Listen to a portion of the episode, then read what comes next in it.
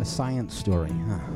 Is NYU scientist the I, I it felt, felt on this. right. I was so And I just thought, well, I figured it out It was that golden moment. because science was on my side.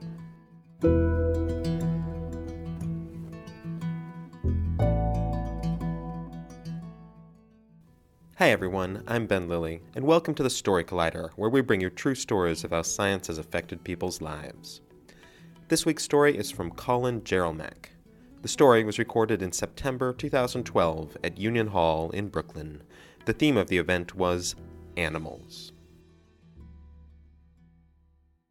Ten years ago, I decided that I was going to apply to graduate school for sociology. My advisor convinced me that this was going to be a really good idea and that I was going to be a shoe in. I was a great writer. I had a 4.0. You know, I was just just going to knock them dead. And so I applied to a bunch, like 20 of the most selective sociology programs in the country, and I got rejected from every one of them. And so I kind of fled to South America and backpacked for a year and collected myself and thought about what I was going to do with the rest of my life. And uh, my advisor, you know, said, "Get back in the saddle. You know, you get, come on, just apply to some more." So I applied to some more modest schools, and I got in somewhere. I got into some to City University of New York, and so I, you know, I showed up there that fall, and I was admittedly feeling a little insecure about if I had what it took to be a sociologist, and I didn't get into any of these programs, and I wasn't exactly assuaged when I would tell other people, "Oh, I, I go to City University of New York." They'd say, "Oh, NYU, that is a great school." I say, "No, mm, C U N Y. It's it's a different it's a different school than NYU." So. Um, soon after I got there, uh, I, I took an urban studies class where the idea was we had to pick some site in the city and do original research. Go out and observe and get your hands dirty, you know, and observe social life and write about it. And so, um, you know, I kind of like a lot of people, I was like, oh, geez, like the semester starts next week. I don't know what I'm going to do. I don't really know the city. And so I, I wound up settling on this park, Father Demo Square, which is in Greenwich Village, Manhattan. I, it's this little, to my advisor, I said, this is a good park because um, it's like the crossroads of the village, even though it's so small. All these people come there, so it's kind of like this vital community space. But to myself, I knew that um, I wouldn't need anybody's permission to go there. It was open 24 hours, and I'm vegan, and there was a place to get tofu cream cheese across the street. So that's really why, you know, kind of fed into me going there. And so what I hadn't really thought too much about was that the spring semester starts at the end of January. So when you go to a public park at the end of January, and it's 12 degrees and there's a foot of snow on the ground. It's not the crossroads of the village with all of these people and all of this great activity going on. It's empty. It was totally empty. And so I walk into the space, I'm like, okay, I'm gonna take some notes and describe the setting and get into my sociology mode, you know? And, I, and so I went in and I'm like, oh, there's this inscription that tells the history of the park. Let me go write down what that says. And I'm leaning in and I look up and I see that there's about 50 pigeons that are sitting on these lampposts above the sign, right above this big sign that says in bold, do not feed the pigeons. And so I kind of look at them, I look at the sign, and I write it down when my writing is interrupted by this plop of this green white splat landing on my forehead and glancing off and going onto the ground. I had been shat on by a pigeon. and, you know, I thought about this and I say, okay, people say that it's supposed to be good luck to get shit on by a pigeon. But here I am at this fucking empty park in January in my first semester, you know, or my second semester in the program, thinking like I'm not I don't feel very lucky at all. I wears a napkin, I ran into the bagel place, got a bagel with tofu cream cheese and a napkin to wipe it off. And I so walked away from the park cursing the pigeons, not only for crapping on me, but just for ruining my, my career as a sociologist. And so, you know, and so I started, you know, things warmed up, people returned, and I started writing about the life of the village, and it was this great community hub like I thought that it was, and all these different people come there, and I'd show it to my advisors, they'd be like, mm-hmm, yeah, ever read Jane Jacobs? Yeah, right, like, there, nothing new, right? The story was, I'm not finding anything new. Have you read anything? Have you read urban sociology?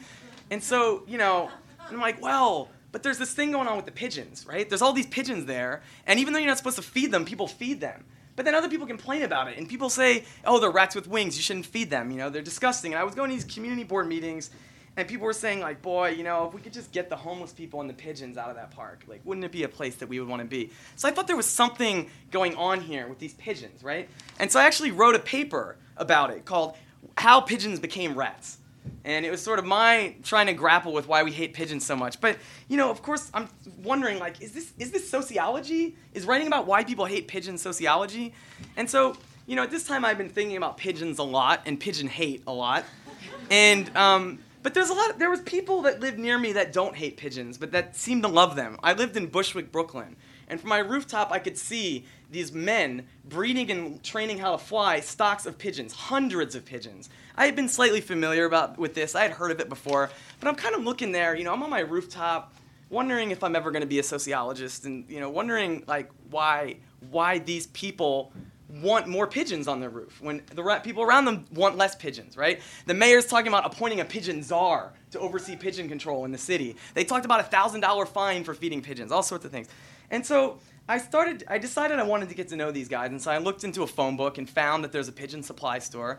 And I went and kind of was like walking up to the door, and I'm like, okay, I'm gonna say I'm Colin Jerolmack. I'm a sociologist, and I'm writing about what? I didn't really know what I want. Did I want to say I'm writing about? I want to know why you love pigeons when everybody else hates them. So I walked up to the door literally four times. Like grabbed the door, walked away. I'm like, I have to think about how I'm going to justify this project. What am I doing? And then the guy inside who owns the place, his name is Joey, as I would come up on, is looking at me. He sees me going up to the door, about to open it, and stepping back. So then the fifth time, I'm like, oh fuck it. I just I go in and I say, ah, yeah, I see these guys with pigeons, and it's interesting.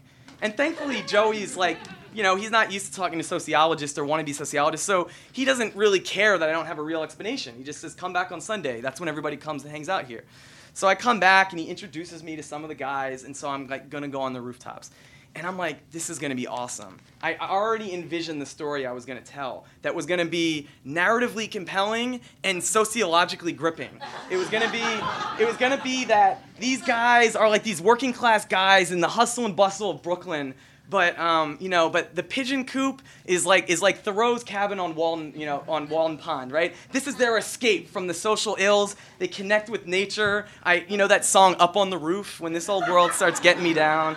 And um, you know, and so I, I, I meet this old timer Carmine, this Italian guy, and, and I go up to his roof, and, and you know, and I, I, I get ready, and I open up, and I've got my, my first question, and I say, um, so uh, you know, when you're when you're up here on the roof, do you look at this as like as an escape?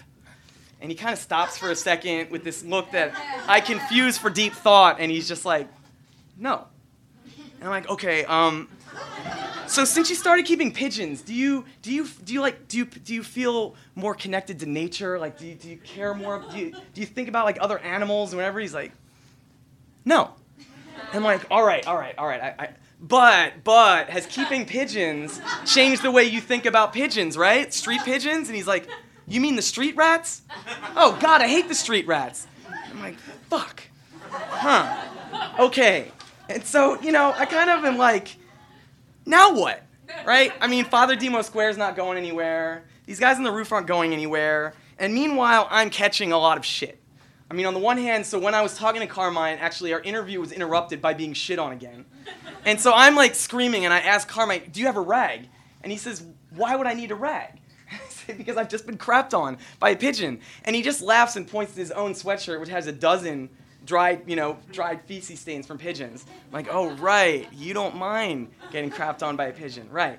And but I was also catching shit as an academic, so I started trying to go to conferences and presenting my research in progress about pigeons, right? Um, and and at, at one, this very esteemed sociologist comes up to me afterwards, and she's like, "Yeah, this is kind of cute what you did here. So, um, you know, what's what's what's the dissertation research about?" And I was like, "Oh, well, I was thinking it was going to be this." She was like, "Oh, you want to commit academic suicide, writing about pigeons, pigeons as a sociologist." It's like, yeah, huh. And at the same time, that article that I wrote, How Pigeons Became Rats, got rejected. So, you know, it was kind of like a low point for me.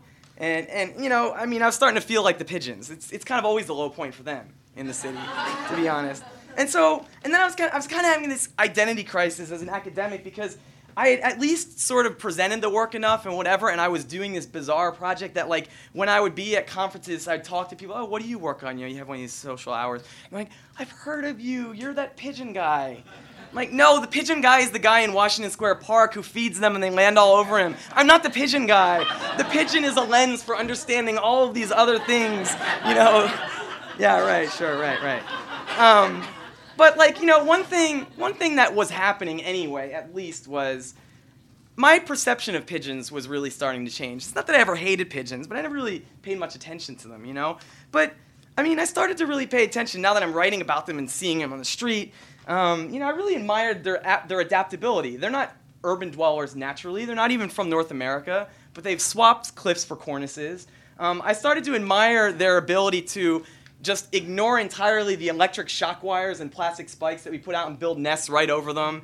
Um, you know, cities are putting up, including New York City, thousand dollar robotic hawks and these birds of prey recordings eh, eh, that are supposed to frighten the pigeons away. They don't give a shit. They're like, you know, nesting and mating right next to these robotic hawks and these plastic owls, and they don't care.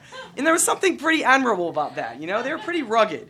And, um, you know, and, and, and also I started to talk to epidemiologists, and they really convinced me that, like, it's not that pigeons don't carry any diseases, but not really almost any diseases that people can catch from them. And they told me that the Department of Health has never documented an incidence of people getting a disease from street pigeons. And so I kind of started to think like, oh, it's not that big of a deal if I get crapped on. It's annoying, but I'm not going to get some kind of deadly disease.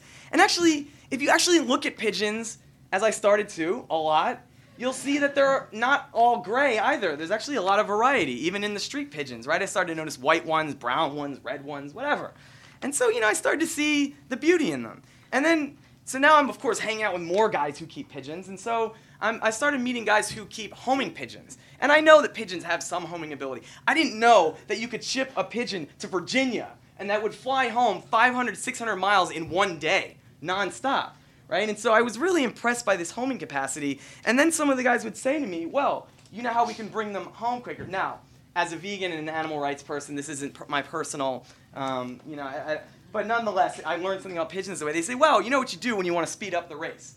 You take pigeons that are sitting on eggs and you, they race home to sit back on the eggs. And I say, but you raise hens and cocks. And they say, right, because both male and female sit on the eggs. And, and when the babies are born, they both feed them, and they both, you know, they both equally take care of them. Something I think many humans aspire to, but don't achieve.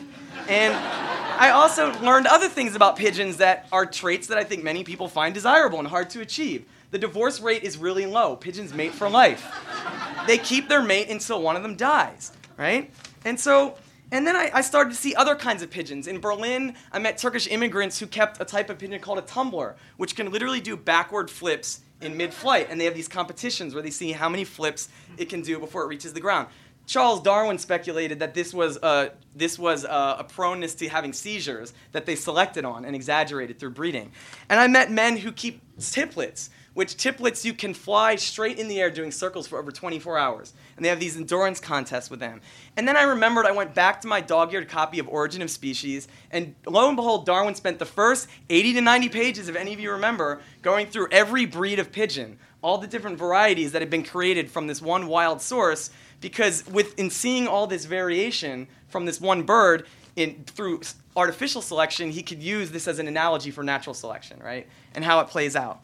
And so at the same time, you know, I was starting to have, as I was having this changing perception of pigeons, I was starting to have changing perceptions of my project, right? I mean, so for one, thing that was actually was sociologically interesting was I found out that pigeon keeping in New York City was almost exclusively white, Italian, Polish, Irish. But that why was it I wondered that today most of the guys doing it were Puerto Rican and black? Well, what happened was is these neighborhoods like like Bed-Stuy and Bushwick were changing over after white flight that a lot that Italians and Polish actually started hiring some of the Puerto Rican and black kids when they moved in to help them out cleaning the coops and so on and so they passed it on to you know now we've got like different groups of people keeping pigeons. But now as neighborhoods are gentrifying they're getting kicked out and so there was this kind of hidden story about neighborhood change and community relations right? And then i also found a way to think about you know, it's not just pigeons that we hate. This whole sort of category of nuisance animals. How is it that animals become nuisance animals? That's a social category. That's not a natural category, right? And so that allowed me to start thinking about how we sort of categorize animals and make room for them or not in the built environment. And so I was starting to kind of get more comfortable with what I was saying. My article got published. Um, yeah, yeah. And I was sort of, you know, now realizing that because no sociologist, not only does no sociologist write about pigeons, they don't write about animals, that I could kind of single handedly create an entirely new field within sociology that I am the king of. And so this all kind of culminated in um, I made a trip to Venice, Piazza San Marco, if any of you are familiar with it, where um, I, I, I assure you I purely went there for sociological reasons, not because it's, not because it's beautiful. Um, but if you don't know about Piazza San Marco, this is a place that has upwards of 20 to 30,000 feral pigeons that are there because there's a tradition of feeding them. They've been fed there for centuries. And so there were, there were vendors who would sell seed in little packets. And tourists come, tourists who hate pigeons, tourists who don't feed pigeons at home, who come here to feed the pigeons. It's one of the, it's one of the signature things you do. You go on a gondola, you feed the pigeons, right? And so I can't describe to you this, this feeling the first time my wife and I walked in to the piazza, and there's like it's like Hitchcock's The Birds, right? They're swirling. I mean, there's tens of thousands of them. But unlike the few like people, you know, that are marginalized as the pigeon lady here and are trying to avoid getting citations for feeding pigeons, there's hundreds of people feeding them, and they're landing all over them, head, shoulders, whatever else. And uh, you know, my wife said, "Go ahead, hon. I know you wanna." and so, you know, I just with with pure bliss bought that packet of seed marched into that army of pigeons and just dumped it on my hands, my shoulders, my head, and just allowed myself to be engulfed by these birds. And um, it was at that moment that I finally became okay with being shit on by a pigeon. And I also, of course, it's at that moment that I really kind of owned who I was as a sociologist. There wasn't turning any turning back anymore. I was the pigeon guy. Thanks.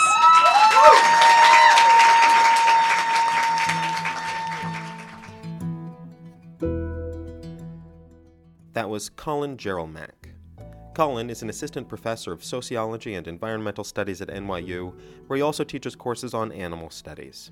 He is the author of the forthcoming book, The Global Pigeon, which uses the pigeon as a lens for understanding how relationships with animals and nature shape our experience of city life. The Story Collider is produced by me, Brian Wecht, Erin Barker, and Ari Daniel Shapiro. The podcast is produced by Rose Eveleth. Additional help from Brooke Williams, Lena Groeger, and Justin D'Ambrosio. The theme music is by Ghost. Special thanks to Union Hall for hosting the show, and to Pigeons for never having pooped on me. Keep up the good work, Pigeons. Thanks for listening.